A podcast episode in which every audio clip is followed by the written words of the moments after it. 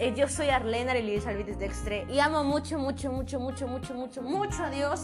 Y el día de hoy voy a hablar sobre el discípulo. El discípulo. Primeramente vamos sobre qué es un discípulo. Pues sabemos que para que el discípulo se forme tiene que haber un maestro. Y ese maestro enseña a su discípulo enseña las cosas que ha aprendido, que siente, que ha vivido y cómo superar adversidades. Ahora muy bien, es del discípulo comprometerse con el maestro para aprender todas estas cosas. Porque el maestro no manipuló, no extorsionó al discípulo para que le diga, oye, tienes que tú ser mi aprendiz y vas a aprender todo de mí, sino que el discípulo por su propia cuenta y por su decisión decidió seguir al maestro y tomar su ejemplo y seguir sus dotes. Y a la misma vez el maestro aceptó ser su maestro de ese discípulo.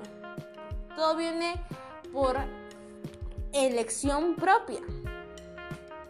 Así que el discípulo tiene como prioridad aprender todo del maestro.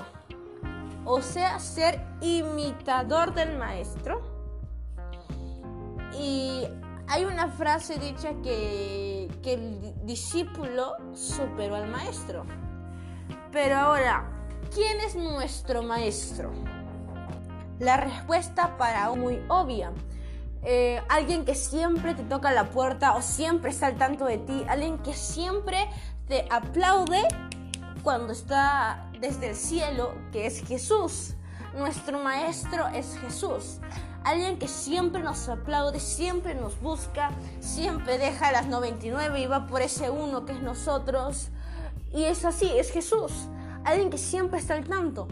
Y ahora la pregunta es, nosotros que somos discípulos, ¿podemos ser podemos superar al maestro? Y la respuesta es muy obvia. La respuesta es no. Obviamente cuando tenemos a un maestro que es tan santo, tan puro, que no necesitó su gracia porque él vivió sin pecado y nos regaló la gracia inmerecida, obviamente nunca vamos a poder, eh, pues obviamente superarlo, pero podemos imitarlo podemos formarnos, le pedimos a Dios, Dios forma nuestro carácter y Él nos va a formar a través de procesos. Obviamente va a costar un montón porque vamos a pasar procesos de fe y Dios nos va a formar a través del fuego. Y eso hace que un discípulo sea un discípulo, siendo formado. Obviamente el maestro que es Jesús eh, nos va a dar eh, discernimiento, nos va a seguir siempre, siempre hablando, pero ¿cómo podemos escuchar al maestro si no pasamos tiempo con él? ¿Y cómo pasamos tiempo? La pregunta es muy obvia, leyendo la palabra de Dios y conversando con Él a través de la oración. Por lo tanto, ¿cómo podemos ser buenos discípulos?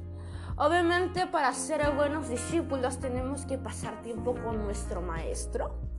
Número uno, tenemos que asegurarnos de seguir al maestro. Número dos. Y número tres, obviamente cumplir nuestro compromiso y llegar a más. Dar un extra. ¿Por qué te digo un extra? Porque tu horario puede ser pasar con el maestro de 8 a 1 de la tarde pero si uno se queda más tiempo con el maestro, le da el extra, obviamente que va a aprender más cosas de las que aprendería pues a ese corto tiempo, ¿no? Pues es así, si tú le das el extra a Dios, Dios se lo va a recompensar. Él siempre es, nunca es deudor de nada y te lo va a recompensar. A pesar que lo hagamos eh, damos nuestro corazón dispuesto, Dios siempre lo va a recompensar. Todo lo que sembramos va a haber una cosecha fructífera. Por lo tanto, somos inmerecedores de muchas cosas, de tener vida, de tener un hogar, de tener comida. Somos inmerecedores de un montón de cosas, pero tenemos la misión de formarnos como discípulos y ser imitantes de Jesús para tener y alcanzar una vida en santidad, porque sin santidad no veremos a Dios. Así que ya sabes, ser un buen discípulo, el significado del discípulo, qué es ese discípulo y cómo ser un buen discípulo. Ya te lo dije en este podcast, así que no te pierdas el siguiente y muchas bendiciones para tu vida. Nos vemos en el siguiente podcast.